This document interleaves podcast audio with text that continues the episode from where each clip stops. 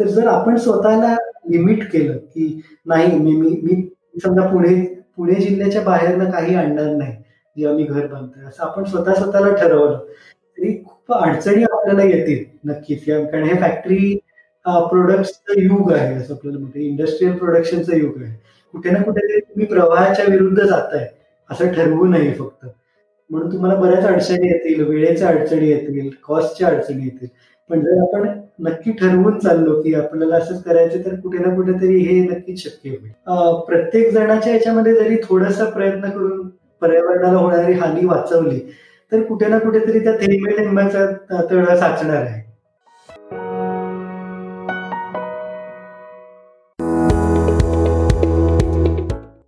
Inspiration कट्टाचा हा बारावा episode आहे.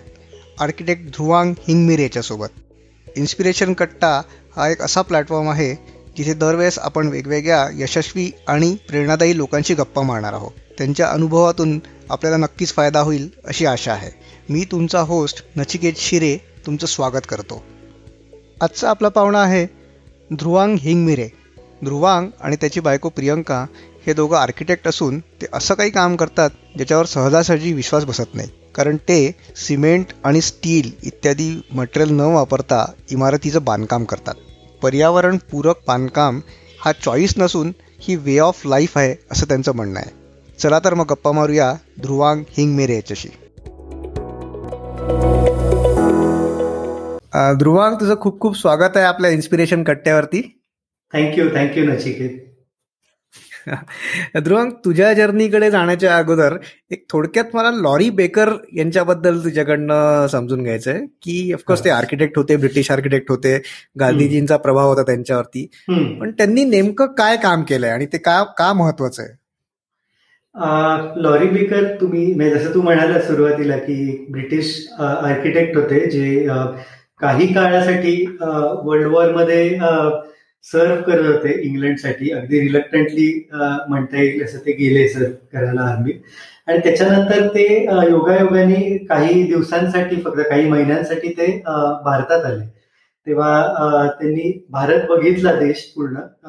जास्त नॉर्थमध्ये म्हणजे हिमाचल आणि त्या एरियामध्ये ते जास्त होते तेव्हा. आणि परत जाताना जेव्हा ते मुंबईला आले तेव्हा जहाज पकडायच्या आधी त्यांची योगायोगाने भेट झाली गांधीजींची. आणि ते स्वतः क्विकर होते. म्हणजे स्वतः ते नॉन व्हायलन्स आणि या सगळ्या सिद्धांत ते पाळत होते. तर म्हणून गांधीजींची भेटायची इच्छा होती त्यांचीच. आणि ते गांधीजींना भेटून त्यांनी विचारलं की मी कशी सेवा करू शकतो मानवतेची? आणि त्यांची अशी तयारी होती की मी सगळं सोडून तुमच्या बरोबर येतो आणि मदत करतो. पण गांधीजींनी त्यांना सांगितलं की तुमची जी एक्सपर्टाईज आहे की तुम्ही आर्किटेक्ट आहात तुम्ही घरं बांधता तर त्याच्यामधून तुम्ही लोकांची सेवा कशी करू शकाल? याच्या याच्याकडे थोडस लक्ष दिलं तर तुम्ही जास्त मानवतेची सेवा करू शकाल. आणि याच्याने खूप ते प्रभावित झाले तेव्हा ते परत इंग्लंडला गेले. पण नंतर ते परत आले तेव्हा मग भारतातच वसले इकडचेच झाले. बऱ्याच वेळ ते हिमालयात होते सुरुवातीच्या काळात. आणि अवघ्या म्हणजे साठसाठी नंतर त्यांनी आता जे आपल्याला काम सगळं माहिती आहे लॉरी बेकरचं ते साठी नंतर सुरू केलं त्यांनी. आणि तेव्हा ते केरळात आले. आणि तिकडच्या सगळ्या स्थानिक जे बांधकाम आहे त्या बांधकाम पद्धतींचं लोकांबरोबर राहून शिकणं बांधकाम कसं करतात स्थानिक लोक. तिकडच्या जे आपण लोकल तिकडचं आर्किटेक्चर म्हणजे जी लोकांची लोकवास्तू आपण म्हणू शकतो त्याला. त्याचा अभ्यास त्यांनी खूप केला आणि त्याच्यातून त्यांनी काही इनोव्हेशन केले. म्हणजे त्याच्याने अगदी साध्या साध्या गोष्टी म्हणजे विटा वीट लावायची पद्धत एक असते. तर त्याच्यातही थोडस इनोव्हेशन करून कमीत कमी विटा वापरून जास्तीत जास्त त्याच्यामध्ये गॅप ठेवून कसं आतमध्ये कमी उकडू शकेल किंवा आतमध्ये कमी थंडी वाजेल याच्यावरती अभ्यास केला. मटेरियल जे आपण वापरतो ते कमीत कमी कसं होऊ शकतं याच्यावरती खूप त्यांचा अभ्यास होता. आणि त्यांच्या कामाकडे बघून हे जाणवतं की सगळ्याच एवढं साईटवरती स्वतःच्या हाताने काम जो माणूस करतो तोच वीट लावण्याच्या पद्धतीत सारख्या मूलभूत आणि सगळ्यात सोपे जे इनोव्हेशन असतात ते सगळ्यात खरं तर अवघड असतं. म्हणजे simple it is the more difficult it is to imagine that innovation आणि तर तेच त्यांनी केलं आणि म्हणून आता जे आपण पर्यावरणपूरक बांधकाम इको फ्रेंडली आर्किटेक्चर ही टर्म आता खूप फेमस झाली पण त्या काळी ही अस्तित्वातच नव्हती. म्हणून त्यांना Gandhiji of Indian architecture Gandhi of Indian architecture मानतात. कारण इको फ्रेंडली किंवा एन्व्हायरमेंट पर्यावरणाचा विचार करणं भारतात मुख्यतः हे लॉरी बेकरांनी सुरू केलं. ओके ओके आणि ऑफकोर्स तुम्ही तुमच्या इंटरव्ह्यूमध्ये सांगितलंच आहे की तुम्हाला लॉरी बेकरची जी ओळख आहे ती तुमचे जे मेंटर होते मालक सिंग गिल यांच्या थ्रू झाली. तर त्या काय नेमकं त्यांनी म्हणजे कशा प्रकारचं शिक्षण तुम्हाला त्यांच्याकडनं मिळालं? आणि डॉक्युमेंटेशन आणि हँड्स ऑन लर्निंग हे त्यांनी तुम्हाला त्याच्यावर जास्त भर दिला होता. हो. काय नेमकं शिकायला मिळालं ऍक्च्युली याच्या मागे थोडी बॅकग्राऊंड अशी की लॉरी बेकर जेव्हा केरळात त्यांचं काम करत होते तेव्हा मालक सिंग गिल हे एक नुकतेच पासआउट झालेले मुंबईचे आर्किटेक्ट त्यांनी बऱ्याच त्यांच्या अकॅडमिक म्हणजे जेव्हा कॉलेजमध्ये होते तेव्हा बऱ्याचशा चर्चा त्यांच्या या विषयावरती व्हायच्या प्रोफेसरशी पण त्याच्याशी जुळणारे विचार न मिळाल्यामुळे ते काही वेळासाठी केरळाला जाऊन लॉरी बेकर खाली त्यांनी ट्रेनिंग घेतलं. आणि त्याच्यातून इन्स्पिरेशन घेऊन परत मुंबईला आले आणि स्वतःची प्रॅक्टिस सुरू केली. लॉरी बेकरांनी डेव्हलप केलेल्या तत्वांच्या आधारे आधारावर.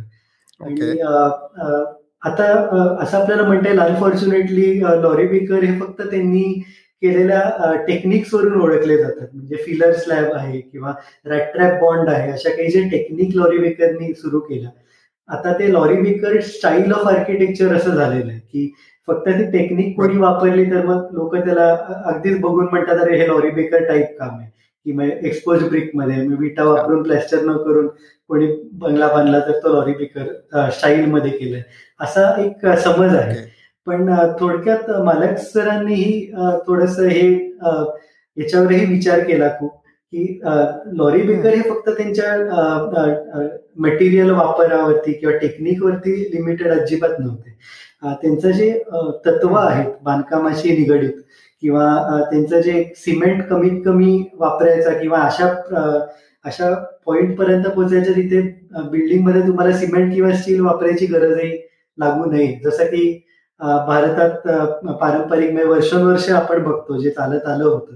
पण आता आपल्याला दिसतं की कोणाला जर आपण सांगायला गेलो की आम्ही सिमेंट स्टीलच्या न वापर करता आम्ही वास्तू उभारतो तरी याच्यावरती विश्वासच पहिल्यांदा बसत नाही लोकांचा. तर ह्या सगळ्या वरती आधारित जेव्हा मलक सिंगनी स्वतःची प्रॅक्टिस सुरू केली आणि ते शिकवतही होते साईड बाय साईड कॉलेजमध्ये तेव्हा आमचंही खूप चांगलं भाग्य होतं की आमच्या बॅचला ते किमान एक तीन वर्ष कॉलेजमध्ये शिकवत होते. आणि त्यांचा भर जसा लॉरी विकरांचा भर होता साईटवरती काम काम काम करावरती जास्त. म्हणजे कॉलेजमध्ये तुम्ही एका मर्यादेपर्यंतच शिकू शकता. पण तुमचं मेन जे शिक्षण असतं ते नेहमी बाहेर असतं. म्हणजे साईटवरती जाऊन किंवा साईटच्या आजूबाजूच्या जी गावं आहेत तिथे फिरून. कारण एक खूप मलक सर नेहमीच हे सांगतात की लॉरी बिकरांना जेव्हा कोणी विचारलं होतं की तुमचे गुरु कोण? तेव्हा त्यांनी कोणा एका व्यक्तीचं नाव घेतलं नव्हतं. ते म्हणाले होते की जे बांधकाम करणारे मिस्त्री आहेत जे सगळे स्थानिक पातळीवरती काम करणारे स्किल्ड लेबरर आपण ज्यांना म्हणतो ते माझे गुरु आहेत आणि ते कुठे तुम्हाला कॉलेजमध्ये दिसणार नाहीत ते गावागावांमध्ये आहेत खेड्याखेड्यांमध्ये आहेत आणि तिथे जाऊन त्यांच्याकडून शिकणं आलं पाहिजे आपल्याला. हे लॉरी बिकरचे विचार होते. ते आम्हाला कुठे ना कुठेतरी मलक सिंगिल यांच्याकडून पास ऑन झाले. आणि आमची शिकायची प्रक्रिया ही याच्यामुळे सुरू झाली असं म्हणता येईल. ह्या पद्धतीत शिक्षण चालू झाल्यामुळे मग कन्व्हेन्शनल जे आर्किटेक्चर आपण म्हणतो याच्याकडे थोडस दुर्लक्षही झालं आणि याच्याकडे त्याचा ओढ आम्हाला कधीच वाटला नाही. आणि आमच्यासमोर ह्या ज्या टेम्पलेट या लोकांनी करून ठेवल्या होत्या त्या उचलून कुठेतरी पुढे नेण्याची प्रेरणा आम्हाला मिळाली यांच्याकडून लॉरी बेकरकडून किंवा मलक सिंग गिलकडून ओके. ओके पण तू जसं म्हटलंस की या याच्यात याच्याकडे कल वाढला आणि ट्रेडिशनल आर्किटेक्चरकडे लक्ष नाही दिलं गेलं. पण जेव्हा तुम्ही पास आउट झाले दोघं तर त्याच्यानंतर या फील्डमध्ये किंवा पर्यावरणपूरक घर बांधणी करायची हे नेमकं कसं काय ठरवलं? कारण कदाचित जे अवेलेबल जॉब्स असतील किंवा जे अवेलेबल प्रोजेक्ट असतील प्रॅक्टिससाठी ते पण ट्रेडिशनल आर्किटेक्चरचे जास्त असतील. याच्यात होते का एक तर? आणि नसतील तर मग तुम्ही तरी या प्रॅक्टिसमध्ये येण्याचं कसं काय अजूनही जी मार्केटमध्ये आपण बघतो आर्किटेक्ट म्हणून जे जॉब आपल्याला मिळतात ते ट्रॅडिशनलपेक्षा आपण म्हणू शकतो कन्व्हेन्शनल पद्धतीचे असतात. म्हणजे आरसीसी सिमेंट स्टील याचा वापर करून जे बांधकाम होतं. पण असं म्हणता येईल की आमचं चांगलं भाग्य असं होतं की आम्हाला सरांसारखे टीचरही होते. आणि आम्ही पासआउट झाल्याने आम्हाला आर्किटेक्चरमध्ये एक सहा महिन्याची इंटर्नशिप काळ असतो. त्याच्यामध्ये तुम्ही कोणाबरोबर तरी जाऊन काम करता त्यांच्या काम काम करण्याच्या पद्धती शिकता. आणि त्याच्यानंतर तुम्ही पासआउट झाल्यानंतर जॉबलाही लागता. तर ह्या इंटर्नशिपच्या काळात किंवा इंटर्नशिपच्याही सुरुवातीला जेव्हा ते शिकवायचे तेव्हा साईटवरती न्यायचे. तिथे जाऊन समजावून सांगायचे. त्यांचे प्रोजेक्ट जे चालू होते त्याच्यात आम्ही हाताने काम करायला शिकलो. बाहेर गेल्यानंतर आम्ही अशाच प्रकारचे जेव्हा दुसऱ्या काही प्रॅक्टिस शोधत होतो तेव्हा योगायोगाने असं झालं की दोघांनाही मला आणि माझ्या आता जी बायको आहे प्रियंका आम्हाला दोघांनाही सरांकडे मलक सरांकडे जॉब करायची संधी मिळाली. आणि एक तीन एक वर्ष आम्ही मुंबईला त्यांच्या ऑफिसमध्ये होतो. आणि त्यांनी अगदीच म्हणजे फक्त या प्रकारचं आर्किटेक्चर शिकणं म्हणजे मटेरियलचं ज्ञान असणं किंवा त्या टेक्निक बांधकाम कसं करायचं ज्ञान नसून डिझाईन पासून ते एक्झिक्युशन पर्यंत लोकांशी कसा संवाद साधायचा? लोकांकडून पहिले कसं शिकायचं आणि नंतर त्यांना बरोबर घेऊन कसं काम करायचं? आणि क्लायंट बरोबर ज्या गोष्टी असतात म्हणजे इकॉनॉमिक ज्या त्याच्या पैलू असतात हे बांधकाम व्यवसायाच्या किंवा मग क्लायंटशी मिटिंग कशा करायच्या ते पुढे कसं न्यायचं या सगळ्यामध्ये इतकं एक्सपोजर मिळालं सुरुवातीलाच की आमचा दुसरी कन्व्हेन्शनल प्रॅक्टिस करायची असा विचारही तेव्हा झाला नाही. आणि in a way that is a luxury असं आपल्याला म्हणता येईल. कारण सुरुवातीला स्वतः लॉरीबेकर असो किंवा बरेच जे लोक या पद्धतीत काम करायला पहिलं काम मिळवायला जे स्ट्रगल करावं लागतं. ते आम्हाला कधीच खरं तर करावं लागलं नाही कारण आम्हाला ऑलरेडी एक प्लॅटफॉर्म असा मिळाला असं म्हणता येईल. पण सर हे जेव्हा करत होते तेव्हा ते बॅलन्स करणं थोडं अवघड जात होतं की अशा प्रकारचे प्रोजेक्ट करायचे म्हणजे मग इकॉनॉमिक तुमच्या स्टॅबिलिटीसाठी तुम्हाला साधे प्रोजेक्ट किंवा इंटिरियर प्रोजेक्ट काही घ्यावं लागेल असायचे पण थँकफुली आता असं म्हणता येईल की थोडासा अवेअरनेसही वाढलाय लोकांमध्ये. कुठे ना कुठेतरी लोकांनी ऐकलेलं आहे की पर्यावरण पूरकही बांधकाम असू शकतं किंवा त्याच्याबद्दल कुतूहल आहे असं म्हणता येईल. त्यामुळे थोडस आम्हाला स्ट्रगल एवढं करावं लागलं नाही याच्यासाठी. आणि नॅचरली जसं म्हणता येईल आम्ही या मार्गावरती वळालो. बर ओके. ध्रुवांग एक थोडक्यात फरक सांगता येईल का की कन्व्हेन्शनल बांधकाम पद्धती आणि पर्यावरणपूरक बांधकाम पद्धती याच्यामध्ये वापरले जाणारे मटेरियल किंवा प्रोसेस याच्यामध्ये काय फरक असतो नेमका? जे वरवर दिसतं म्हणजे मटेरियल आणि टेक्निक ह्या दोन अगदी वेगवेगळे असतात. म्हणजे आपण बघितलं तर जे आता ह्या आता खरं तर बघायचं झालं तर सिमेंट स्टील फक्त आरसीसी आपण म्हणालो. रिइन्फोर्स सिमेंट कॉन्क्रीट ज्याला म्हणतात. तेही आता जुनी टेक्नॉलॉजी होत चालली असं त्याच्यातही बरेच वाढ होत आहेत. नवीन मटेरियल येत आहेत. जास्त एनर्जी इंटेन्सिव्ह आपण म्हणू शकतो मटेरियल येत आहेत. त्याच्यात वेगवेगळे टेक्निक्स येत आहेत की तुम्ही एकत्र कमीत कमी वेळात कशी जास्तीत जास्त उंच बिल्डिंग बांधू शकाल? याच्याकडे जास्त ओढ आहे. रेप्लिकेशनकडे खूप ओढ आहे. पण आपण जर हे वरवरचं जर सोडलं की मटेरियलचा फरक आणि टेक्निकचा फरक फक्त सोडला तरी मूलभूत त्याच्यामध्ये फरक आहे इंडस्ट्रीयल प्रोडक्ट म्हणजे आपण ज्याला इंडस्ट्रीयल रिव्होल्युशन आलं होतं त्याच्यानंतरचा जो कल होता सगळ्या इंडस्ट्रियलायझेशनकडे त्याच्यामधून जे बाय प्रोडक्ट झालं ते मॉडर्न आर्किटेक्चर म्हणता येईल. आणि त्याच्या आधी जे काही चालू होतं वर्षानुवर्ष जे ट्रॅडिशनल पद्धतीमध्ये जिथे लोक राहत आहेत तिकडच्या क्लायमेटच्या क्लायमेटला अनुसरून तिकडचे जे कल्चरल त्यांची कॉन्टेक्स्ट आहे लोक जे भाषा बोलतात जे खाणं खातात तसंच तिकडची जी बांधकाम पद्धती आहे प्रत्येक ठिकाणची युनिक असते. म्हणजे भारतातच बघायला झालं तर आपलं भारतभरात आपल्याला किती आदिवासी वेगवेगळे हे सिव्हिलायझेशन आपल्याला काही मोजता येणार नाही एवढे आहेत आणि प्रत्येक ठिकाणीचा त्यांचं स्वतःच जशी भाषा असते ठिकठिकाणी आपण जातो मराठी ही बदलते. तशी आपण अगदी तालुका बदलला शहर बदलली किंवा गाव बदललं तसं तिकडचे आर्किटेक्चर हे बदलतं. आणि ते डायरेक्ट रिझल्ट असतं. तिकडच्या क्लायमेटचं रिझल्ट असतं किंवा तिकडच्या लोकांच्या जे राहण सहन आहे त्यांच्या रीतिरिवाज आहेत त्याच्यातून आलेलं हे प्रोडक्ट असं म्हणता येतं? पण इंडस्ट्रीयल अॅग्रिकल जे इंडस्ट्रीयल आर्किटेक्चर असतं ते असं नसतं. ते बाहेरून आहे आलेलं आहे. ते लादलं गेलेलं आहे कुठेतरी मटेरियलच्या आधारावरती आहे. आणि त्याचा कल असतो हे जे काही वर्षानुवर्ष डेव्हलप झालेली टेक्निक्स आहेत मटेरियल्स आहेत बांधकाम पद्धती आहेत स्किल्ड लेबर आहे त्याला बाजूला सारून एक स्टँडर्डायझेशन फील्डमध्ये आणणं याच्याकडे कल आहे. म्हणजे आता सगळीकडे आपण काही बांधायला जातो प्रत्येक ठिकाणी एक स्टँडर्ड असतं. पण नॅचरल बिल्डिंग आपण जेव्हा म्हणतो की तुम्ही जेव्हा पर्यावरणपूरक पद्धतीत पर्यावरणपूरक मटेरियल संसाधनं वापरून घर बांधता तेव्हा तुम्हाला कुठलेही स्टँडर्ड तुम्ही वापरता येत नाही. प्रत्येक ठिकाणची माती वेगळी असते. प्रत्येक ठिकाणाचं लाकूड वेगवेगळं असतं. तुम्हाला कुठलं लाकूड कुठे मिळतं हे वेगळं असतं. म्हणून तुम्हाला एक स्टँडर्ड फॉलो करता येत नाही. म्हणून तुम्हाला त्या जिकडे तुम्ही बांधताय त्या जागेबरोबर तुमची नाळ जोडली असायला लागते. आणि ते असेल तरच तुम्ही तिकडचं बांधकाम करू शकता. नाही तर त्या जशी आपण एक भाषा यावी लागते तशी त्या आर्किटेक्चरची ही भाषा असते. आर्किटेक्चरल लँग्वेज आपण त्याला म्हणतो. त्या जागेची. ती यावी लागते आणि ती शिकावी लागते आणि मग ती आत्मसात करून आपल्या डिझाईन मध्ये घ्यावी लागते. ओके. म्हणजे साधारणपणे फॅक्टरी मेड प्रोडक्ट्स आणि जवळपास सापडणारे सापडणारं मटेरियल हो. हे हा बेसिक फरक आहे.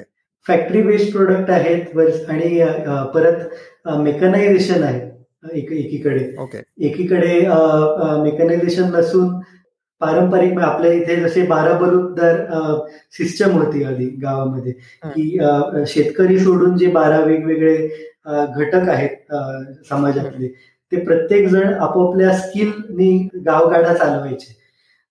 ते सगळे या पर्यावरणपूरक बांधकामाचा एक हिस्सा आहे असं म्हणता येईल. ते तुम्ही वेगळे करू शकत नाही घरापासून. म्हणजे घर बांधायला तुम्हाला जसं बांधकाम करायला सुतार लागेल तुम्हाला गवंडी लागेल पण तसंचही तुम्हाला तुमच्या दरवाजाच्या बिजागिरी बनवायला लोहार लागेल. तुम्हाला वरची कौलं बनवायला कुंभार लागेल. म्हणून गावगाडा सतत चालत राहतो. गांधीजींच्याच विचारसरणीप्रमाणे किंवा विनोबांच्या आपण विचारसरणीप्रमाणे बघितलं की गावातला जो पैसे आहेत गावातले जे रिसोर्सेस आहेत संसाधन आहेत ते गावात राहतात. डिसेंट्रलाइज सिस्टम आपल्याला म्हणते वर्सेस द सेंट्रलाइज सिस्टम जिथे फॅक्टरी मेड प्रोडक्ट आहे. मला कुठे काही घ्यायचं असेल तर मला दुकानात जावं लागतं. त्या दुकानात मी ज्या जातो ते दुकानदार काही बनवत नाही. ते दुसरीकडे बनवलं असतं. ते तिसरीकडेच माईन केलं असतं. तिकडच्या आदिवासींना तिकडच्या लोकांना त्रास झाला असतो ते बनवण्यात. तर या सगळ्या गोष्टींकडे आपण बघितलं तर ओव्हरऑल म्हणजे डिसेंट्रलाइज एक सिस्टम आहे एक सेंट्रलाइज सिस्टम आहे. एकीकडे माणसाला महत्त्व आहे त्याच्या स्किल्सला महत्त्व आहे पण एकीकडे मार्केटला महत्त्व आहे. असा एक फरकही जाणवतो आपल्याला. तुझ्या बोलण्यामध्ये नेहमी एक शब्द आहे तो एम्बॉडीड एनर्जी म्हणून ते नेमकं काय आहे? एम्बॉडीड एनर्जी अगदी मराठीत साध्या शब्दात सांगायचं झालं म्हणजे प्रत्येक संसाधनात जी असते ते अंतर्भूत ऊर्जा आपण त्याला म्हणू शकतो. म्हणजे समजा मी एक स्टीलचा कॉलम उभारायचा ठरवलं तर त्या स्टीलचा कॉलम माझ्याकडे येईपर्यंत ते तो बनायला जी काही ऊर्जा लागली आहे त्याच्यामागे म्हणजे काय की पहिल्यांदा जिकडे माईन काढली स्टीलची तर ती माईन सुरू करायला माईन जे वरचं जंगल तोडलं असेल त्या जंगलात जंगल तोडायला लागलेली ऊर्जा असेल. मग खाली डीप जाऊन रॉ मटेरियल मिळवायला लागलेली ऊर्जा. रॉ मटेरियल फॅक्टरीत नेण्यासाठी ट्रान्सपोर्ट लागलेला जी ऊर्जा आहे ती. परत फॅक्टरीमध्ये प्रोसेसिंग करून त्याचं फिनिश प्रोडक्ट होऊन परत जे ट्रान्सपोर्ट करून दुकानात येतं होलसेलरकडे येतं मग रिटेलरकडे येतं. मग त्याला आपण पाहिजे तो फॉर्म मिळतो. म्हणजे मला आय सेक्शन पाहिजे सी सेक्शन पाहिजे जे काही आपल्याला फॉर्म पाहिजे असतो तो त्या स्टीलला मिळतो.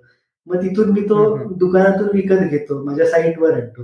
ही तिथपर्यंत म्हणजे क्रेडल टू साईट असं म्हणता येतं इनबॉडीड एनर्जी पण तिथे थांबत नाही. आता मग साईटवरती मी कॉलम आणला तर मला उभारण्यासाठी लागलेली ऊर्जा ही त्याच्यात मी जोडीन. मग परत जर ती स्टील असेल तर काही वर्षांनी ते गंजेल. किंवा जर समज समजा मला ते पाडायचं झालं तर रिसायकल करता येईल का? रिसायकल करता आल्यास ते रिसायकल करायला लागलेली ऊर्जा. आणि शेवटी त्याचं आयुष्य संपलं ते विघटन त्याचं होण्याचं लागलेली ऊर्जा. या सगळ्या आपण एकत्र केल्या तर त्याला एम्बॉडेड एनर्जी असं म्हणतात. तर अगदी म्हणजे वरवरून आपण जेव्हा पर्यावरणपूरक मटेरियल्सकडे बघतो म्हणजे आता ग्रीन मटेरियल हे खूप एक असं कॅच फ्रेज झालं असं म्हणता येईल की आता कमी रिफ्रॅक्टिव्ह इंडेक्सचा ग्लास आहे ग्रीन आहे असं आपल्याला सांगितलं जातं एजन्सीजकडून. तर तेव्हा ही एम्बॉडीड एनर्जी बघणं खूप गरजेचं आहे प्रत्येक म्हणजे आता आपल्याला कदाचित वाटेल की जेव्हा आपण समजा एक झाड तोडून त्याचं लाकूड वापरतोय घरासाठी तर आपल्याला वाटेल झाड तोडतोय म्हणून कदाचित ते सस्टेनेबल नाही असू शकत. ते ग्रीन असू शकत नाही. पण जेव्हा आपण एम्बॉडीड एनर्जी एका लाकडी खांबाची बघतो आणि तेवढ्याच स्टीलच्या खांबाची बघतो तेव्हा आपल्याला समजते की खरं तर जी रिन्युएबल सोर्स आहे हे परत ते झाड येऊ शकतं. त्याची लाईफही खूप जास्त आहे. जसं लाकूड जुनं होतं तसं त्याची स्ट्रेंथही वाढते. म्हणजे जुन्या वाड्याचं लाकूड नेहमी जास्त किंमतीत विकलं जातं हे आपल्याला माहिती आहे. सीझन आहे असं म्हणतात. तर या सगळ्या प्रॉपर्टीज आपण बघितल्या आणि परत ते लाकूड शेवटी ऑर्गॅनिक असल्यामुळे आहे तिकडे ते विघटन नाही त्याचं होणार आहे.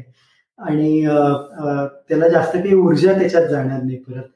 तर हे सगळे आपण गोष्टी बघितल्या तर आपल्याला मग समजेल की नाही मी झाड जरी आत्ता कापत असेल तरी ओव्हरऑल कुकडून तरी लांबून स्टील आणून तिकडची इकोसिस्टम मी काही डिस्टर्ब करत नाही म्हणून कदाचित हे लाकूड जास्त ग्रीन आहे.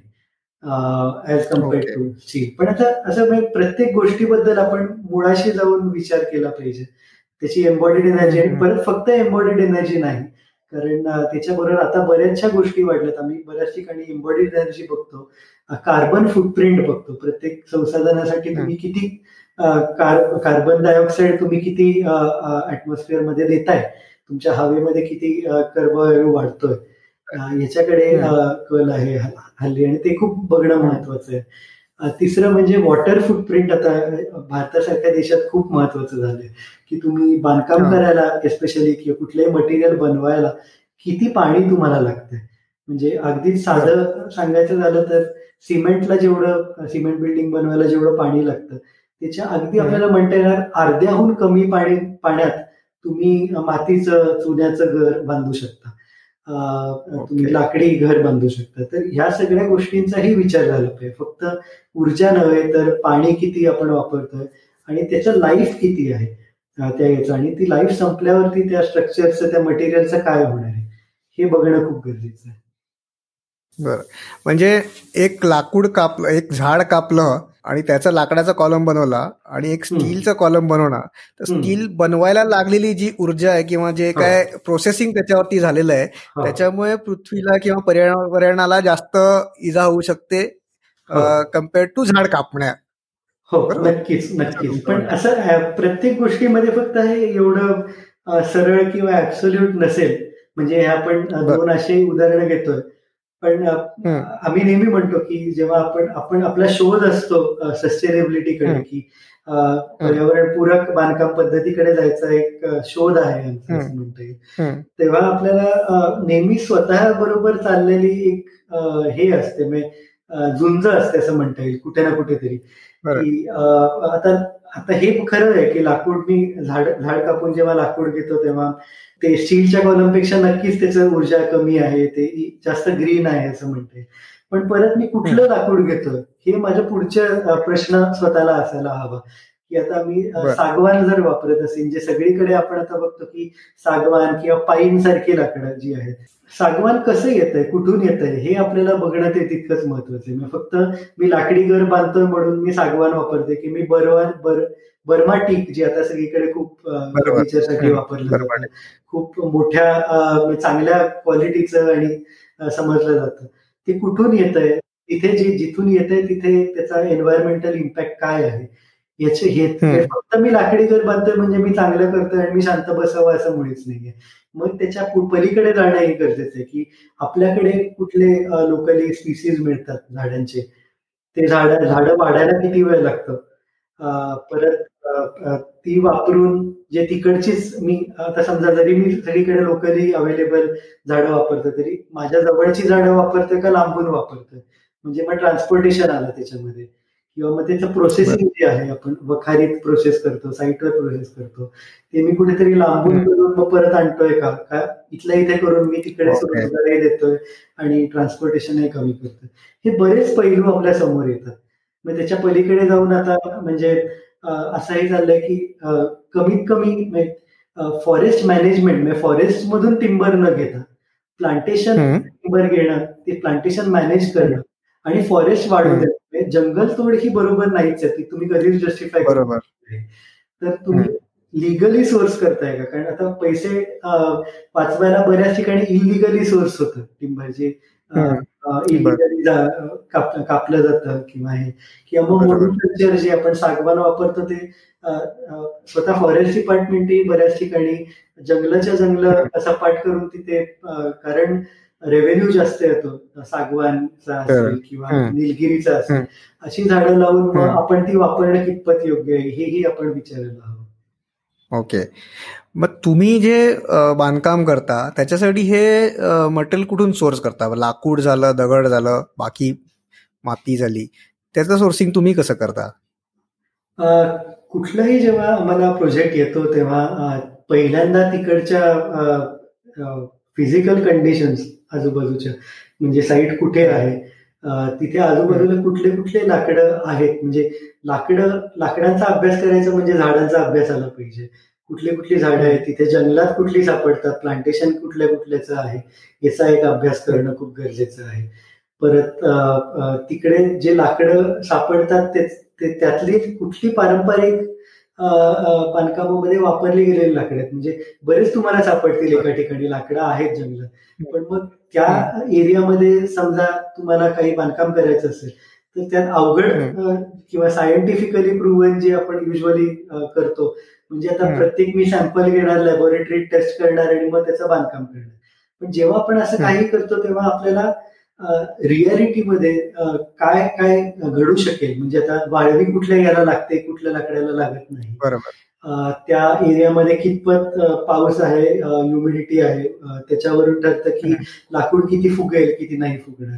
तर हे सगळं जे पारंपरिकरित्या आहे ते वर्षानुवर्ष ट्रायल अँड एरर वरूनच झालेलं आहे. म्हणून आपण आपण आपण खरं तर लॅबमध्ये जाऊन टेस्टिंग करून स्वतःला खूप हुशार समजत असू. पण खरं तर आम्हाला असं वाटतं की हे मूर्खपण आहे की आपण आपल्या समोरची एक सिस्टम आहे त्यांच्याकडून न शिकता आपण सुरुवातीपासून काहीतरी सुरू करतो आणि अर्धवट आपण तेवढा जो हजारो वर्षांचा अभ्यास की आपण काही एका वर्षातही करू शकणार नाहीये. म्हणून त्याच्याकडून शिकणं ते घेणं हे खूप गरजेचं आहे. आणि म्हणून मग लोकली अवेलेबल टिंबर कुठला त्यातले वापरले गेलेले कुठले मग काही काही ठिकाणी अगदी स्पेसिफिक असतं. म्हणजे कोकणात आम्ही एका सुतारांशी बोलत होतो एक उदाहरण द्यायला. तर त्यांनी आम्हाला सांगितलं की एक बैलगाडी आपण बघितली त्याच्यात किती लाकडं असतील त्यांनी विचारलं. आम्ही म्हणालो दोन तीन असतील एका बैलगाडीमध्ये. ते म्हणाले पारंपरिक याच्यामध्ये सात ते चौदा प्रकारची लाकडं फक्त एक बैलगाडी करायला वापरायचे. बापरे. त्याच्यामध्ये कुठलं लाकूड मऊ आहे मग ते बैलाला त्रास व्हायला नको त्याच्या पाठीवर. ते मऊ लाकूड तिथे वापरणं कुठलं जास्त हो. कडक लाकूड आहे ते चाकांना वापरणं जिकडे झिजणार नाही लाकूड मग कुठे पाण्याचा ज्या लाकडाला त्रास होणार नाही त्यांनी नांगर बनवायला ते लाकूड वापरणं हे पारंपरिक जे आपलं नॉलेज होतं विजडम होतं ते कुठे ना कुठेतरी आपण विसरतोय या सगळ्यामुळे कारण आता आपण जेव्हा वखारतही आपण कोणी टिंबर मार्केटमध्ये कधी गेला असेल तर तुम्हाला नक्कीच माहीत असेल. आपण लाकूड कुठलं मिळेल हे या प्रश्नावर आपल्याला दोन तीन नावं सुचतील. आणि त्यातलं एखादं नाव लोकर असलं तरी आपण स्वतःला भाग्यवान समजतो आता पुण्यासारख्या ठिकाणी. कारण जास्तीत जास्त पाईन आहे. परत पाईन कुठून येते आपलं हो. देवदार फॉरेस्टचे हिमालयातले आहेत जे आपल्या देशाची शान आपण म्हणू शकतो. त्या फॉरेस्टमुळे हिमालय टिकून आहे. त्या फॉरेस्टमुळे आपलं क्लायमेट आहे. ते आपण पाडून आता कशासाठी वापरलं जातं? पॅकेजिंगसाठी. म्हणजे हे खरंच वर्थ आहे का हे कोणी विचारत नाही. कारण परत मगाशी म्हणल्याप्रमाणे मार्केट ड्रिव्हन सिस्टम आहे. तिथे प्रश्न विचारायचे नसतात. ते दुसरीकडून येणार मटेरियल तिसरीकडे जाणार आणि आपण वापरणार. पण जर आपण लोकलीच ते सुरू केलं की मी माझ्याच इकडचं जंगल कापून मी वापरत असू तर त्याचा त्रास मलाच होणार आहे. म्हणून मला थांबावं लागणार आहे. क्लोज सर्किट म्हणता येतं त्याला. Open circuit versus close circuit जर आपण प्रत्येक सिस्टम ही कुठे ना कुठेतरी क्लोज करू शकलो. शेतकऱ्याशी आपलं जसं नातं असेल तर आपण चांगल्या गोष्टी खाऊ. जंक फूड शक्यतो खाणार नाही. किंवा त्याला जास्त चांगला भाव देऊ शेतकऱ्याला. तसंच बांधकामाच्या क्षेत्रातही आहे की आपले संसाधन आपल्या जवळ असतील त्याचा त्रास आपल्याला होत असेल तर आपण ते नीट ठेवू. तर म्हणून छोट्या स्केलवरती हा सिस्टम आपण जर केला तर नक्कीच त्याचा फायदा होऊ शकेल. तू आत्ता असं म्हटलंस की एवढ्या वर्षाच्या परंपरा म्हणजे एवढ्या वर्षाचं नॉलेज आपल्याकडे आहे. आणि अनफॉर्च्युनेटली ते फक्त आता गावातच टिकून आहे. पण गावात पण तू मागे एक जसं उदाहरण दिलं होतं की मुलाचं लग्न करायचं आहे म्हणून जुना वाडा सोडून सिमेंटचं घर बांधायला निघाले होते. असं होत आहे आणि सगळीकडे कॉमन सो हे अवेअरनेस किंवा जे त्या सिमेंट कॉन्क्रीटच्या घरांमागच्या पाठीमागे जे काय ग्लॅमर म्हणता येईल किंवा काय जे असतं त्याच्यातनं होणारं नुकसान आणि पारंपरिक घरांचे फायदे याचा अवेअरनेस क्रिएट करण्यासाठी काय आपल्याकडे पद्धत किंवा आपण कोण काय करू शकता यासाठी? खरं तर मला विचार असं विचारलं तर खरंच असं वाटतं की कोणीही समजा काही केलं नाही याच्याबद्दल तरी काही वर्ष जाऊन शेवटी मानव परत त्याच याच्यात येईल. म्हणजे कदाचित आपलं ऑइल संपेल मग आपल्याला दुसरं काही हे नसेल म्हणून येईल काही पर्याय नाही म्हणून. किंवा कदाचित आता जसं हळूहळू कल परत सेंद्रिय शेतीकडे जायला लागलं. पारंपरिक शेतीकडे जायला लागलं. मिलेट्स म्हणजे श्रीधान्य लोक जास्त खावे लागलेत. म्हणजे आता गहू आणि भात फक्त आपण खातो त्याच्याऐवजी परत आता लोक नाचणी वरई या सगळ्या गोष्टींकडे परत जावायला लागले. कदाचित असाही ट्रेंड आपल्याला बांधकाम क्षेत्रातही दिसेल जर कोणी काही केलं नाही. पण परत आपल्याकडे एवढी लक्झरी नाहीये की आपल्याकडे एवढा वेळही नाहीये. आणि कदाचित एवढा जर वेळ आपण घालवला या प्रोसेसमध्ये तर कदाचित आपल्याकडे वाचवण्यासाठी काही राहिलंही नसेल. म्हणजे संसाधनही नाहीत आणि आपल्याकडचं पारंपरिक नॉलेजही नाही. कारण आता भारतासारख्या देशात सुदैवाने आपण कुठल्याही गावात गेलो तरी आपल्याला जरी राहती घरं दिसली नाही तरी पडकी घरं तरी दिसतात. जिच्याकडून आपण शिकू शकतो की कसं बांधकाम होत असं. पण आपण अशा पॉइंटमध्ये जर पोहोचलो की आता ती पडकी घरंही नाही आहेत आपल्याला रेफरन्ससाठी तर आपण पुढे काय करणार? म्हणून काही ना काहीतरी करणं नक्कीच गरजेचं आहे आता. आणि दोन्ही पद्धतीमध्ये म्हणजे एक म्हणजे गावामध्ये फक्त वास्तुशास्त्र आर्किटेक्चर बद्दलही बोलत नाही फक्त. गावामध्ये लोक राहावीत. लोकांना जे ग्लॅमर जसं तू म्हणालास की खूप महत्वाचं आहे ग्लॅमर किंवा ऍस्पिरेशन जे लोकांचे आहेत ते आता गावाकडून नेहमी शहराकडे यायचे ऍस्पिरेशन आहे मग ते फिजिकली येणं असो किंवा मग शहरासारखं शहरासारख्या शहरातल्या लोकांसारखं राहणं हे ऍस्पिरेशन असो. याच्या खाली बऱ्याचशा गोष्टी येतील त्यातला एक फक्त सिमेंट कॉन्क्रीटच्या घरात राहणं असेल. पण त्यातले बरेच वेगवेगळ्या हे आहेत की आता शेती आपल्या सगळीकडेच माहिती शेतीला मजूर मिळत नाहीये. आपल्याला म्हणजे गावामध्ये फक्त काही लहान मुलं आणि म्हातारी माणसं गावात राहतात आणि बाकीचे सगळे शहरात येतात. हे सगळे जे अर्बनायझेशनमुळे आपण म्हणतो प्रॉब्लेम झाले त्याला पुश अँड पुल आपण जे म्हणतो की एक तर शहराकडचं आकर्षण ज्याच्यामुळे पूल झालेलं आहे की गावाकडे लोकांना शहराकडे यायची ओढ. आणि दुसरं म्हणजे गावात संसाधनं नसल्याने म्हणजे आता मी डॅम बांधला शहरासाठी पण गावातल्या जागेवरती मी डॅम बांधला. म्हणून तिकडची गावातल्या लोकांची जागा गेली किंवा त्यांचा ऍक्सेस गेला पाण्याचा. म्हणून तिकडून आपण पुश म्हणू शकतो की गावातून ढकललं जाते आणि शहराकडून ओढलं जात आहे तर कुठे ना कुठेतरी आपल्याला जे आपल्याला जेव्हा हे कळावं कळायला लागतं तेव्हा आपल्याला त्या पुश अँड पुलच्या उलट पुल अँड पुश करायला लागेल. म्हणजे गावाकडे जायची ओढ परत कशी आणावी? याच्यासाठी गावात प्रयत्न व्हायला पाहिजे आणि शहराकडून एक ढकलही गेला पाहिजे गावाकडे परत. कारण आपल्याला माहिती आहे की कितीही आपण प्रयत्न केला तरी शहर सेल्फ सस्टेनेबल नाही असू शकत जे गाव असू शकतं. शहरात आपण सगळं आपलं अन्न नाही पिकवू शकत. शहरातच आपण जे पाणी वापरतो ते जरी आपण सगळी rain water harvesting hundred percent केलं तरी आपल्याला शहर चालवायला बाहेरून पाणी लागेल तर म्हणून मूलभूत जे विनोबांनी किंवा गांधीजींनी जे लिहून ठेवलेल्या मॉडेल्स आहेत की डिसेंट्रलाइज इकॉनॉमी डिसेंट्रलाइज डेव्हलपमेंट कुठे ना कुठेतरी तिकडे जायचं हळूहळू जर का होईना त्या दिशेने वाटचाल करणं गरजेचं आहे. आणि म्हणून दोन्हीकडे शहरातही आणि गावातही याबद्दलचे प्रयत्न होणं ते तितकेच गरजेचे आहे. ध्रुवांग आपण जे ट्रेडिशनल किंवा नॉर्मल पद्धतीचं बांधकाम सिमेंट कॉन्क्रीटचं बांधकाम आणि या पद्धतीचं पर्यावरणपूरक बांधकाम ह्याचा समजा कॉस्ट आणि वे ह्याचा समजा कंपॅरिझन करायला गेलो आता तुम्ही सध्या जे प्रोजेक्ट केले ते मोठे मोठे प्रोजेक्ट करता म्हणजे फार्म हाऊसेस किंवा अशा प्रकारचे जे खूप मोठे घर आहेत ते बांधताय.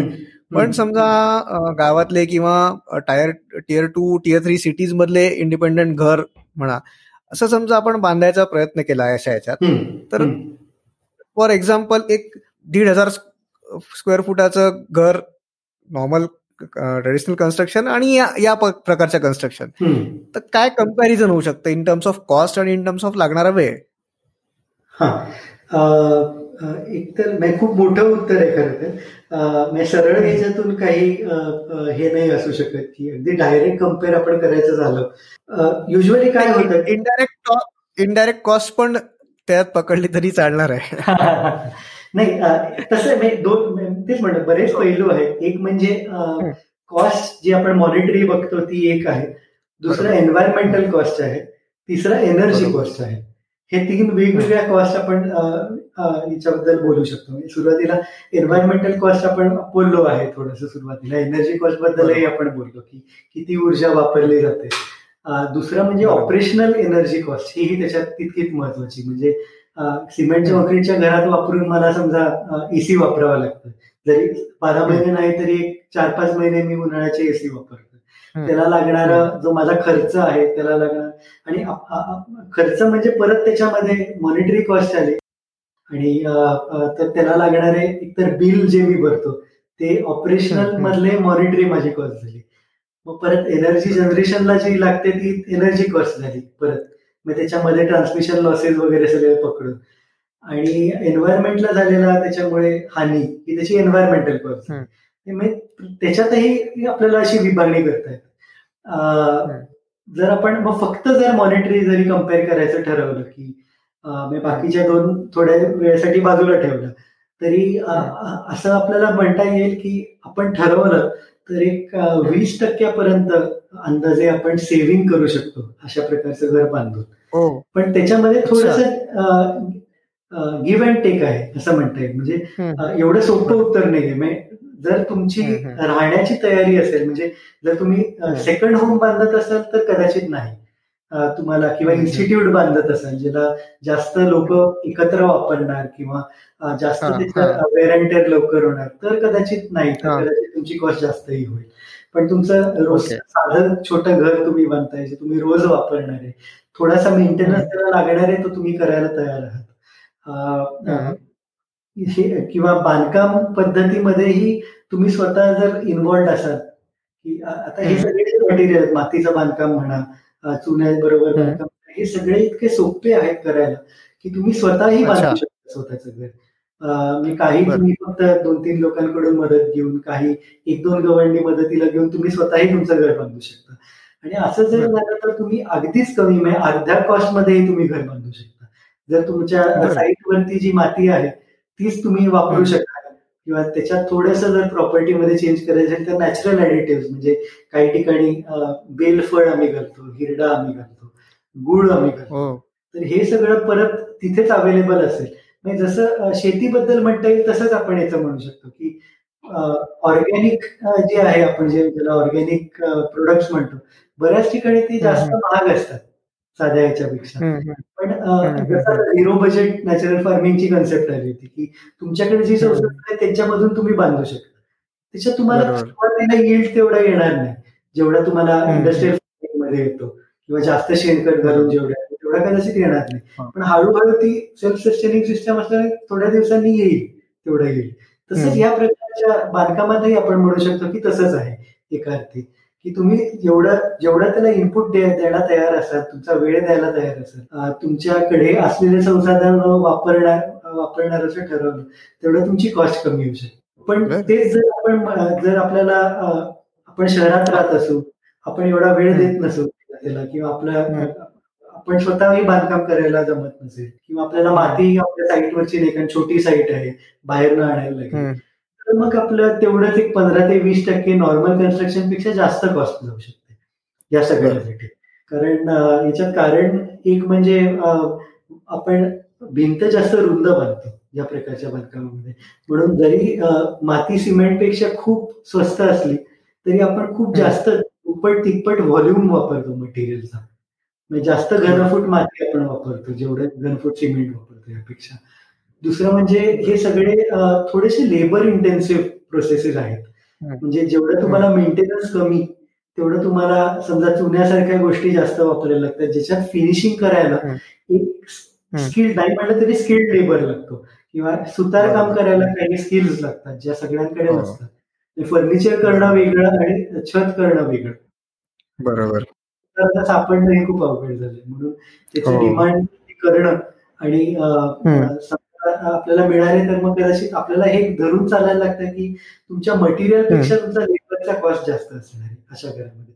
आणि एखादी चांगली आहे कारण मटेरियल म्हणजे तुम्ही शेवटी कुठल्या ना कुठे तरी इंडस्ट्रीयल प्रोसेसला ते पैसे जातात. त्याच्याऐवजी तुम्ही कोणाच्या तरी स्किल्सची कदर ठेवून त्यांना ते पैसे कुठे ना कुठेतरी जातात. आणि तिसरी गोष्ट म्हणजे सबसिडीज म्हणजे हे आपण ऍज अन इंडिव्हिज्युअल फार काही करू शकत नाही अनफॉर्च्युनेटली एक उदाहरण द्यायचं झालं म्हणजे आपण पन्नास किलोची सिमेंटची बॅग बघितली तर ती तीनशे रुपयाला आपल्याला मिळते. पण जर आपण पन्नास किलोची सुनाची बॅग बघितली तर तीच बॅग आपल्याला एक पाचशे ते सहाशे रुपयापर्यंत साधारण पडते रॉ मटेरियलची हो. जर आपण बघायला गेलो त्याच्या मागचं कारण खर तर दिस इज ऍबसर्ड कारण आपल्याला जे चुना लागतो त्यांनीच सिमेंट बनतो. आणि त्या प्रक्रियेमध्ये चुना परत वेस्टेजही जातो. म्हणजे पन्नास किलो चुना बनायला मला पन्नास किलो किंवा त्याच्याहून थोडासा जास्तही चुना लागू शकेल. पण तरी मला जेव्हा मी चुना वापरतो तेव्हा मला चुना महाग होतोय. का? कारण कारण असतील पण एक म्हणजे त्यातलं जे सिमेंट लॉबी आपल्याला म्हणता झाली कन्स्ट्रक्शनमध्ये सिमेंट लॉबी असेल स्टील लॉबी झाली. त्याच्यामुळे पॉलिसी अफेक्ट झालं. त्याच्यामुळे सिमेंट आपल्याला जे मिळतंय ते सबसिडाईज कॉस्टमध्ये मिळतं म्हणून हे मटेरियल नॅचरल मटेरियल कधीच त्याच्याबरोबर कॉम्पिट नाही करू शकत अनफॉर्च्युनेटली किंवा आता कौलं आपण म्हणतो ती फॅक्टरीमध्ये केलेली कौलं आहेत. जी जुनी कुंभाराची कौलं आपल्याला काही ठिकाणी मिळतात. ती समजा आता आम्ही एक दोन ठिकाणी प्रयत्न केला करायचा की ती आपण आता मरांकडून करून घेतली. तर मग ते इकॉनॉमी नाही जोडणार तिथे. कारण एका ठिकाणी मास प्रोडक्शन आहे एका ठिकाणी त्याच्या हाताने करायला लागलेला वेळ आणि त्याच्याला लागलेली कलाकुसर ही आहे. हो, हो. तो ट्रेड ऑफ सुरुवातीला असणार आहे जोपर्यंत तेवढा डिमांड होत नाही. पण जसं जास्तीत जास्त डिमांड जनरेट होईल जास्तीत जास्त लोक या पद्धतीकडे वळतील तस तसं आपण ही कॉस्टही कम्पॅरेबल एका स्तरावरती आणू शकू मेंटेनन्स फ्री घराचा पण. बरं. ध्रुवांग ह्या सगळ्या गोष्टी म्हणजे आज आपण शहरात बघतो पुण्यासारख्या शहरामध्ये की सिमेंट कॉन्क्रीटचं जंगल बंद मदत चाललंय. बिल्डिंग बांधण्यात मे बी आपला खूप काही करता येईल असं वाटत नाही बट ऍटलिस्ट इंटिरियर तरी किंवा पुण्यात इतर कुठल्या तरी प्रकारे आपण असं हे पर्यावरणपूरक बांधकाम करू शकतो का? किंवा कुठल्याही अर्बन सेंटरमध्ये आपण नेहमीच मी आधी म्हणल्याप्रमाणे त्याची डिग्री असतात. आपण किती आम्ही आम्हाला हे हेही आहे की आम्ही जे करतोय ते नक्कीच शंभर टक्के पर्यावरणपूरक नाही आणि कधीच नसणार आहे. ती प्रत्येकाची एक प्रोसेस असते आणि प्रत्येक जण स्वतःला किती पुश करू शकतो प्रत्येक ठिकाणी. मग आता आम्ही जे केलं ती आम्ही जर कम्फर्ट झोन मांडून चाललो तर पुढचं आमचं नक्कीच पर्यावरणपूरक नाहीये. ते कुठे ना कुठेतरी लिमिट टाकलं आणि त्याच्यामुळे त्या त्याची उलटी बाजू की बऱ्याच ठिकाणी अशा प्रकारचं बांधकाम करणाऱ्या लोकांमध्ये त्यापेक्षा जे कमी काही लिमिटेशनमुळे काही कमी नॅचरल मटेरियल वापरून थोडंसं सिमेंट वापरून जे काम करतात त्याबद्दल त्याबद्दल थोडासा तिरस्कार असतो युजली की प्युरिस्ट वर्सेस प्रॅक्टिकलिस्ट असं आपल्याला म्हणता येईल. हा थोडासा डिबेट नेहमीच असतो. कुठे ना कुठेतरी. मला असं वाटतं की प्रत्येक जणाच्या याच्यामध्ये जरी थोडासा प्रयत्न करून पर्यावरणाला होणारी हानी वाचवली तर कुठे ना कुठेतरी त्या थेंबे थेंबाचा तळ साचणार आहे पुढे जाऊन. म्हणून जरी आपण शहरात असू तरी एक म्हणजे नवीन घर आपण बांधत असू तर तुम्ही खूप जास्त काही करू शकता. म्हणजे एकतर आपला बंगला असेल तर आपण बंगला पूर्णपणे ग्राउंड प्लस तीन पर्यंत आपण पूर्णपणे लोड बेरिंग सिमेंटचा वापर न करताही बांधू शकतो. पुण्यासारख्या ठिकाणी मुंबईसारख्या ठिकाणी किंवा कुठल्याही ठिकाणी फॉर दॅट मॅटर तिकडचं पारंपरिक आर्किटेक्चरचा अभ्यास करून त्या प्रकारे आपण ग्राउंड प्लस थ्री पर्यंत मॅक्सिमम आपण जाऊ शकतो. त्याच्या पलीकडे समजा आपल्याला जायचं असेल किंवा आपली साईट छोटी असेल बंगला नसेल mid mid level mid rise building high rise नाही सात ते आठ मजल्यापर्यंत आपल्याला बिल्डिंग बांधायची असेल. तर आपल्याला फक्त जी बिल्डिंगची फ्रेम आहे कॉलम आणि व्ही ते आपण आरसीसी मध्ये घेऊन सुरुवातीला डिझाईन करतानाच थोड्याशा जाड भिंतीसाठी फॅक्टर ठेवून मधल्या भिंती सगळ्या मातीच्या चुन्याच्या आपण बांधू शकतो. मग त्याच्यामध्ये आपण कॉम्पोजिट करतो की सिमेंट स्टीलचा वापर होतोय पण तुम्ही बांधकामासाठी वापरलेल्या विटा आणि सिमेंटच्या ऐवजी तुम्ही पूर्ण मातीच्या चुन्याच्या भिंत बांधू शकता. त्याच्या पुढचं म्हणजे आता जसं तुम्ही विचारलं की घर ऑलरेडी बांधलेलं आहे. सिव्हिल बिल्डर बिल्डरनी घर बांधलेलं आहे. इंटिरियर फक्त आपण काही करू शकतो. तर अशातही काम करणारी लोक आता फॉर्च्युनेटली पुढे येत आहेत की चुना वापरून तुम्ही फिनिशिंग करू शकता. त्याचे फायदे थोडे लिमिटेड असतील जे आपण म्हणतो. म्हणजे चुना माती वर्सेस सिमेंट आपण जेव्हा कंपेअर करतो तेव्हा आपण म्हणतो की चुना माती आम्ही ब्रिदेबल मटेरियल असं म्हणतो की तुमचं घर ब्रीद करतं. त्याच्यामुळे उष्णताही जास्त आत होत नाही. ह्युमिडिटी कंट्रोल होतं आपोआप. पण ऑलरेडी बांधलेल्या सिमेंटच्या घरामध्ये हे शक्य होणार नाही. म्हणजे ब्रिदेबिलिटी होणार नाही. पण त्याचे बाकीचे जे फायदे आहेत तुम्ही टॉक्सिक केमिकल असलेले पेंट्स टाळू शकता. त्याच्याऐवजी चुना चुन्या बेस्ट पेंट वापरू शकता घरामध्ये.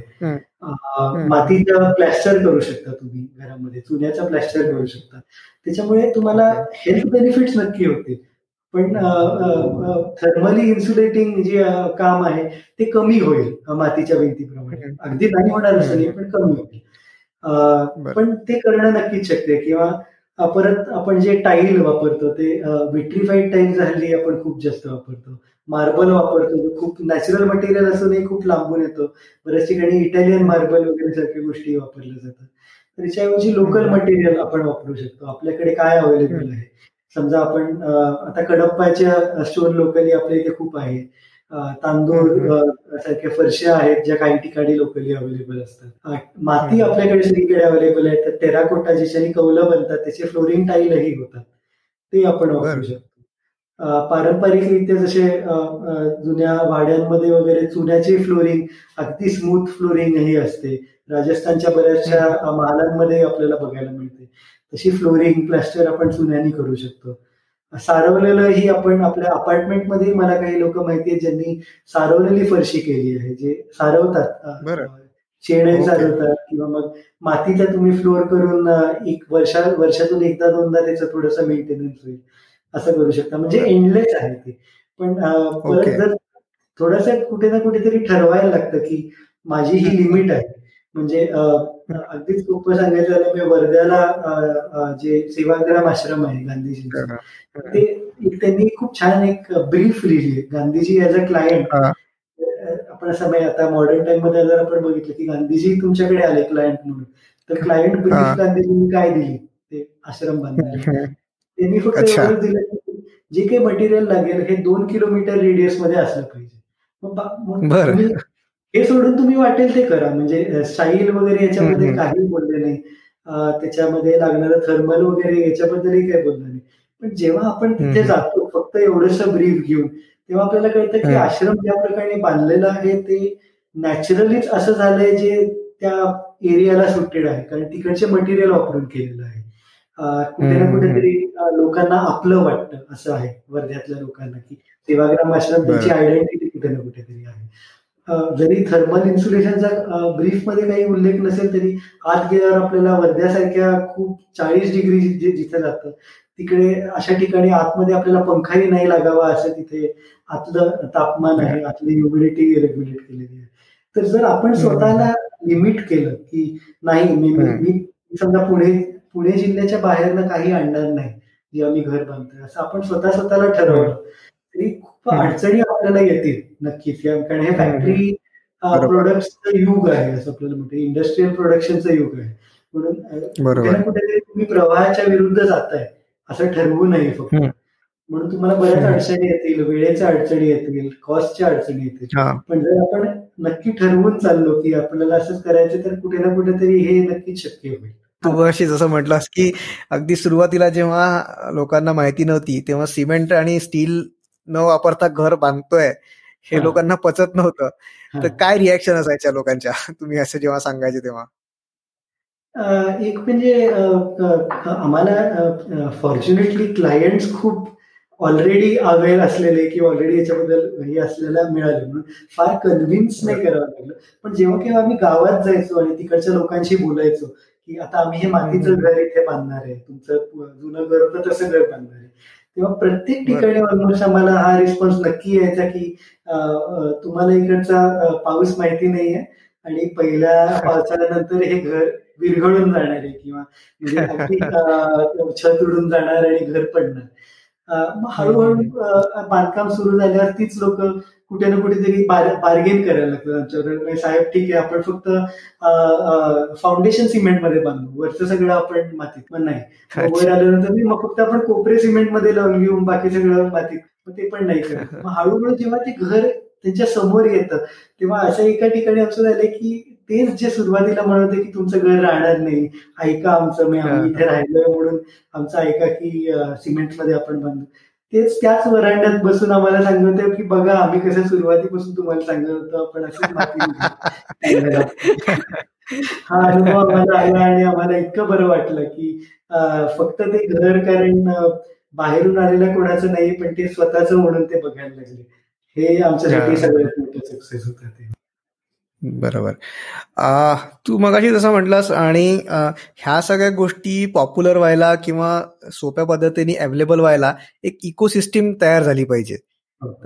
त्याच्यासाठी जे बडिंग आर्किटेक्ट्स आहेत किंवा इव्हन एक्झिस्टिंग पण आर्किटेक्ट्स इंटिरियर डिझायनर्स आहेत ते इंजिनियर्स आहेत या या सगळ्या लोकांना या पद्धतीची माहिती होण्यासाठी ते कसे घेऊ शकतात? किंवा एखाद्या एक जो मुलगा आर्किटेक्चरचा कोर्स आत्ता करतोय त्याला पुढे जाऊन समजा फक्त पर्यावरण पूरकच बांधकामांमध्ये काम करायचं असेल तो कसा करू शकतो?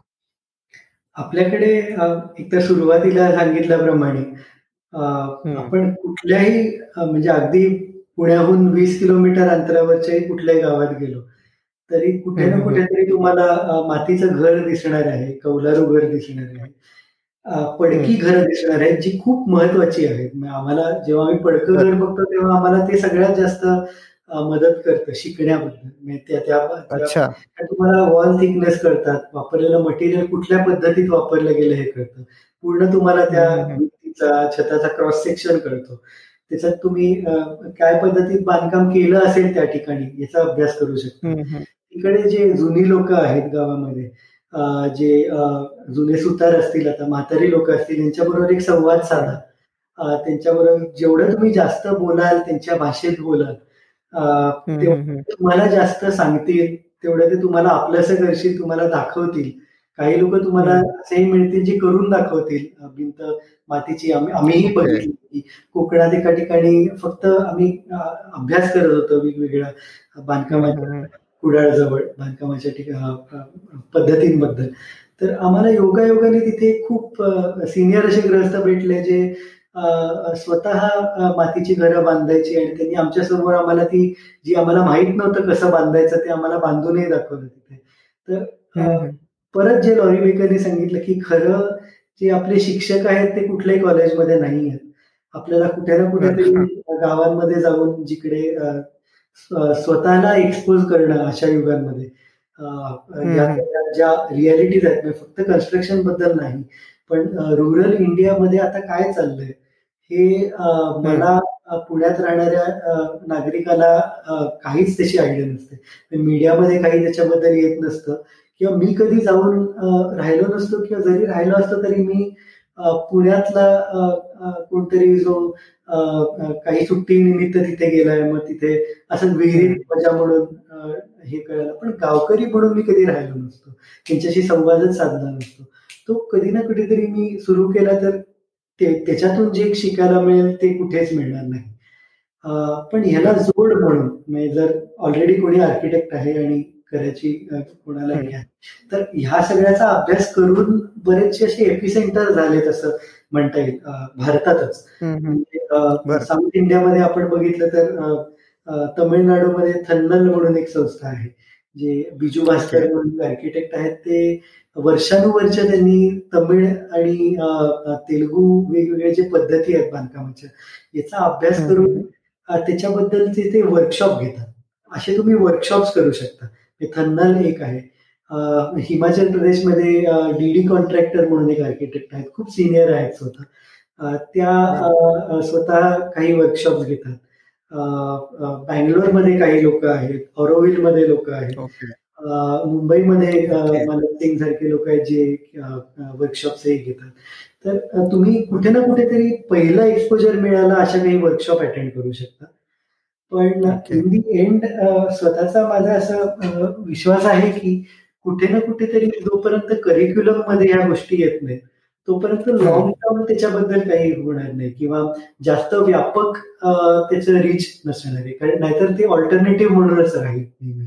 किंवा त्याचं एक एका अर्थी आम्ही जे काम करतो ते कुठे एक निश काम आहे असं म्हणता येईल की कॉम्पिटिशन तशी नाहीये. कारण सिमेंट कॉन्क्रीट बांधणारी लोक खूप वेगळी आहेत आणि आम्ही ज्या प्रकारचं काम करतो त्या प्रकारचे बांधकाम करणारे लोक खूप वेगळे आहेत. पण कुठे ना कुठेतरी हे निश सोडून मेनस्ट्रीममध्ये कसं यायचं याच्याकडे थोडस कल असला पाहिजे. म्हणजे त्या इकॉनॉमिक्सच्या टर्मला तुम्ही कसं टॅकल कराल? त्या ऍडव्हर्टायझिंगमुळे झालेलं जे ब्रेन वॉशिंग आहे त्याला तुम्ही कसं टॅकल कराल? हे सगळं जोपर्यंत तुम्ही मेन सिस्टममध्ये राहून काही बदल करत नाही तोपर्यंत नाही होणार. ओके ध्रुवांग पुढच्या राऊंडकडे वयाच्या आधी एक तुला प्रश्न विचारायचा आहे मला. तू आर्किटेक्ट आहेस म्हणून विचारतो आणि तू जसं म्हणलास की जुने वाडे किंवा जुने घर बघून तुम्हाला बऱ्याच काही गोष्टी शिकायला मिळाल्या. हो. आज आपण समजा भारतात बघितलं तर जे आपले जुने इमारती आहेत किंवा जुन्या वास्तू आहेत अगदी शिवकालीन किंवा पेशवेकालीन किंवा त्याच्यापेक्षा जुन्या मंदिरं म्हणा किंवा किल्ले किंवा ब्रिटिश कालीन ज्या बिल्डिंग्स आहेत त्या दिसायला म्हणजे ऍस्थेटिकली पण त्या खूप सुंदर आहेत. पण ज्या आपल्या पोस्ट इंडिपेंडेंट बांधलेल्या बिल्डिंग्स आहेत त्या फक्त म्हणजे ठोकयासारख्या दिसणाऱ्या बिल्डिंग्स आहेत. याचं कारण काय म्हणजे आर्किटेक्ट लोक डिझाईन म्हणजे ऍस्थेटिक ऍस्पेक्ट विसरले आहेत की काय झालंय? कुठे ना कुठेतरी आपण असं म्हणू शकतो की एस्थेटिक्स किंवा सौंदर्याची परिभाषा प्रत्येक जण स्वतःसाठी स्वतः बनवत असतो. हेही जेवढं खरं असेल तरी त्याच्यात एक कल्चरल कंडिशनिंगचाही थोडा भाग नक्कीच आहे. म्हणजे आपण कुठे आहोत त्याप्रमाणे आपल्याला कुठल्या गोष्टींची ओढ जास्त वाटते. आणि म्हणून त्या जर मी महाराष्ट्रात जन्मलो असेल आणि मी कितीही बाहेर फिरून बाहेर देशात जाऊन परत आलो तरीही मी वरण भात खाताना माझा जो एक्सपिरियन्स असेल तो मला कुठेही पास्ता पिझ्झा काही खाताना तो एक्सपिरियन्स मला येणार नाही. तसंच एक मला असं माझा असा विश्वास आहे की आर्किटेक्चर बद्दलही ते नक्कीच आहे. की कदाचित जेव्हा मी जरी आपल्याच देशात म्हणजे राजस्थानमध्ये गेलो तरी तिकडचं मला बघायला फार आवडेल की काय काय करून ठेवलं लोकांनी. पण मला जर कोणी विचारलं की तुम्ही राहायला जाल का अशा ठिकाणी?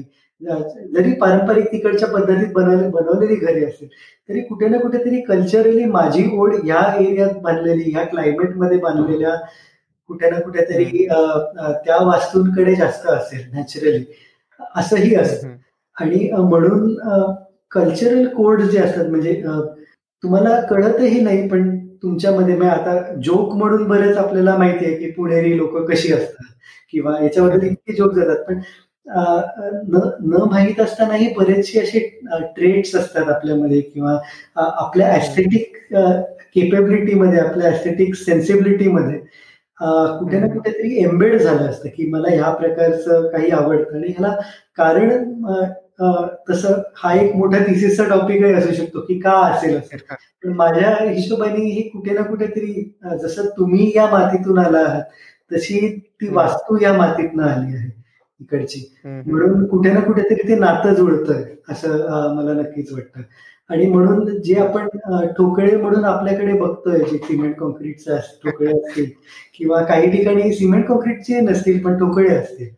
ज्या एरियामध्ये पारंपरिक रित्या ठोकळे आहेत त्या त्या ठिकाणी नक्कीच लोकांना ते ठोकळे जवळचे वाटणार आहे पण आपल्याला ते नक्कीच इथे वाटणार आहे म्हणून परत कुठे हा खूप महत्त्वाचा प्रश्न आहे याच्यामध्ये. आणि दुसरी बाजू अशी मला नक्कीच म्हणजे आवर्जून सांगावीशी वाटते की जेव्हा केव्हा आपण हेरिटेजबद्दल बोलतो किंवा जुन्या बिल्डिंगबद्दल बोलतो आपल्या वारशाबद्दल बोलतो तेव्हा कुठे ना कुठेतरी आपल्यावरती झालेल्या कंडिशनिंगमुळे म्हणा किंवा कुठे ना कुठेतरी ग्लॅमरकडे जेव्हा आपण बघतो तेव्हा नेहमी आपण म्हणजे पेशवे पेशव्यांचा म्हणजे शनिवार वाडा पुणे म्हणल्यावर. किंवा दुसरीकडे कुठे गेलो तर तिकडे असलेला मोठा वाडा असेल असेल. पण तेव्हाचा कॉमन मॅन कसा राहत होता? त्याच्या घराकडे आपण नेहमीच दुर्लक्ष करतो. म्हणजे अगदी पुण्यात जुन्या वाड्यात राहणारा माणूस रविवारी शनिवार वाडा बघायला जात असेल. पण परत येऊन जेव्हा स्वतःचं घर रिडेव्हलप करायचं गोष्ट येते तेव्हा कुठे ना कुठेतरी मग ते जुनं घर पूर्णपणे पाडून त्याच्या जागी पूर्ण सिमेंट कॉन्क्रीटचं घर हे करून असं थोडीशी आपली मानसिकता होते. म्हणून आपल्याला नेहमीच एका अर्थी आवडतंही. आधी म्हणल्याप्रमाणे की एस्थेटिक सेन्सिबिलिटी डेव्हलप झाली. पण कुठे ना कुठे ऍट द सेम टाइम स्वतःकडे जे आहे त्याची किंमत आपण सॅडली अजून करायला शिकलो नाहीये. आपल्यासारख्या हो देशात तर जोपर्यंत आपण जेवढं शनिवार वाडा हेरिटेज आहे तेवढंच पेठेतली जुनी घरं आपण जर फिरलो ती त्याच्याहून जुनी आहेत. त्याच्याहून रिच आहेत. आर्किटेक्चरल एस्थेटिक्स मध्येही त्याच्याहून रिच आहे पण आपण जेव्हा ह्या मॉन्युमेंट्सच्या ऐवजी हेरिटेज आपली करतो. किंवा साधी घरं हेरिटेज म्हणून बघतो. त्याला असं चढवून ठेवत नाही कुठे. किंवा जेव्हा आपण बांधकामात झालेलं शोषण हेही आपण एक एलिमेंट म्हणून बघतो. की जर कुठे गुलामगिरीतून झालेलं काम असेल तर आपण ते खरंच आपलं हेरिटेज म्हणून त्याला मान देणार का नाही देणार? म्हणजे अगदीच म्हणजे टोकाचं उदाहरण देण्याचं झालं तर नाझी कॉन्सन्ट्रेशन कॅम्प आपण जर बघितले तर आर्किटेक्चरचा उत्तम नमुना म्हणून आपण बघू शकतो. पण will you will anyone look at that as heritage तसंच आपल्या इथे असं म्हणतात की कुठल्याही ठिकाणी आपण अगदी आपलं भाग्य असे की शिवाजी महाराजांसारखे कोणी आपल्या याच्यात येऊन गेले की अगदी तुम्हाला साधं उदाहरण सांगायचं झालं की महाराजांनी आतापर्यंत कुठल्याही गडावर आपण गेलो तरी कुठेही कोरीव काम तुम्हाला दिसणार नाही. अगदी जसं आपल्याला नॉर्थमध्ये साऊथमध्ये बऱ्याच ठिकाणी बघायला मिळतं.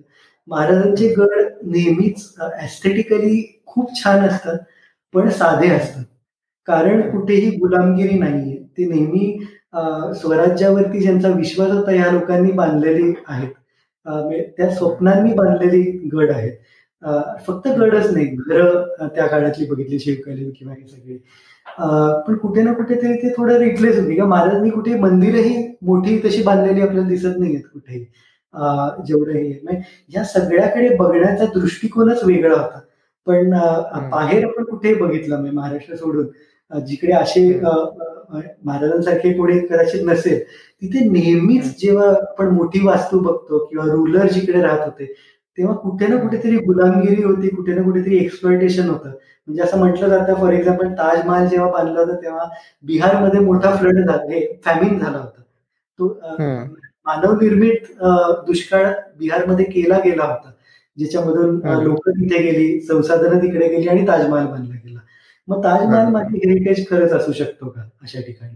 किंवा कुठलाही म्हणजे मैसूरचा एखादा पॅलेस असेल किंवा राजस्थानचा एखादा पॅलेस असेल त्याच्याऐवजी मग मी अख्खं जर गाव बघितलं जैसलमेर सारखं गाव बघितलं जुनागड सारखं गुजरातमध्ये गाव बघितलं जिकडे प्रत्येक गोष्ट लोकल आहे प्रत्येक गोष्ट आणि फक्त ते प्रोडक्ट नाही पण ते बांधकाम करण्यात गेलेले जे स्किल्स आहेत तीही मी माझी इंटेंजिबल हेरिटेज आपण ज्याला आता ओळखतो की दगड फोडणारे घडवणारे लोकच मला नाही मिळाले.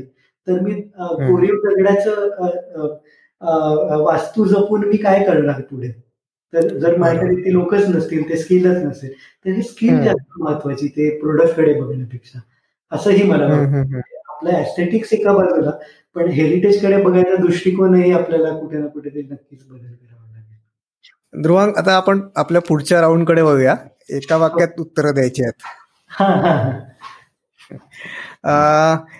एक अशी वस्तू किंवा एक असं मटेरियल जे सामान्य माणूस सहज वापरू शकतात पण ते खूप पर्यावरणासाठी पूरक असं आहे. माती. कारण माती सगळीकडे असते. माती जिकडे आहे तिकडेची प्रॉपर्टी वेगळी असते. आणि माती अशी आहे की तुम्हाला हाताळायला कुठे जसं सिमेंट सारखं ग्लव गमबूट वगैरे काही वापरायला लागणार नाही. अगदी लहानपणा मुलापासून म्हाताऱ्यापर्यंत चिखलात खेळायला सगळ्यांनाच आवडतं. आणि अगदीच म्हणजे हे प्रकारचं घर बांधतानाही आम्हाला कुठे खूप आपण काम करतोय असंही वाटत नाही. आपण चिखलात खेळतोय असंच वाटतं. म्हणून माती नक्कीच हे. ओके. एखादी गोष्ट जी आपण सर्रासपणे वापरतो पण ती अजिबात पर्यावरणपूरक नाहीये.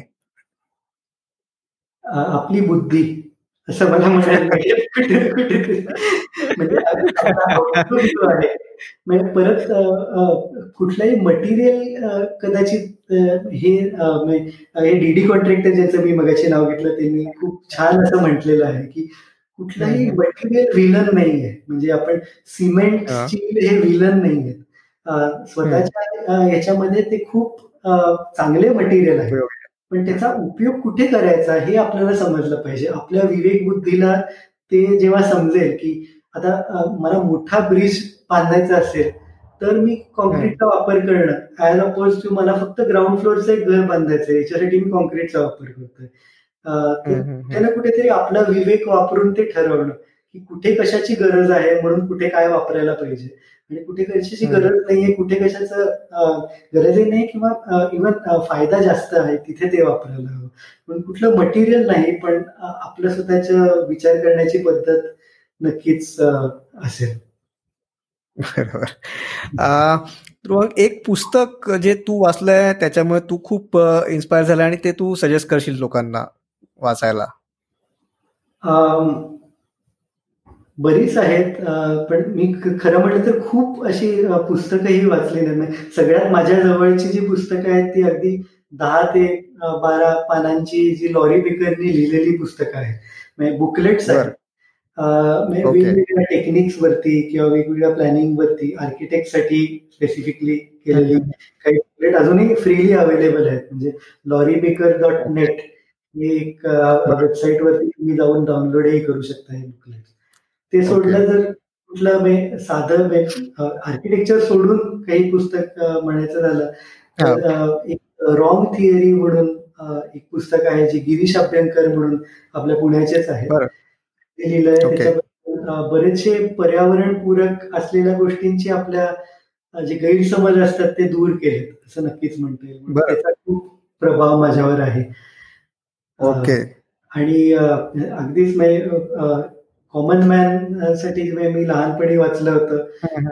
जॉनाथन लिव्हिंगस्टन सीगल म्हणून एक खूप साधं पुस्तक जे अगदी लहान मुलांपासून कोणीही वाचू शकतं हो. खूप आपण स्वतःच्या आयुष्यासाठी खूप काही घेऊ शकतो. हे नक्कीच प्रेरणा नाही ध्रुवांग एक शेवटचा हायपोथेटिकल प्रश्न विचारतोय आता की समजा तुला उद्या संध्याकाळी आठ वाजता दूरदर्शनवर बोलवलं आणि भाईओ और बहनो आणि त्याच्यापुढे एकशे तीस कोटी भारतीयांना काहीतरी पॉझिटिव्ह मेसेज तुला द्यायचा आहे तू काय सांगशील?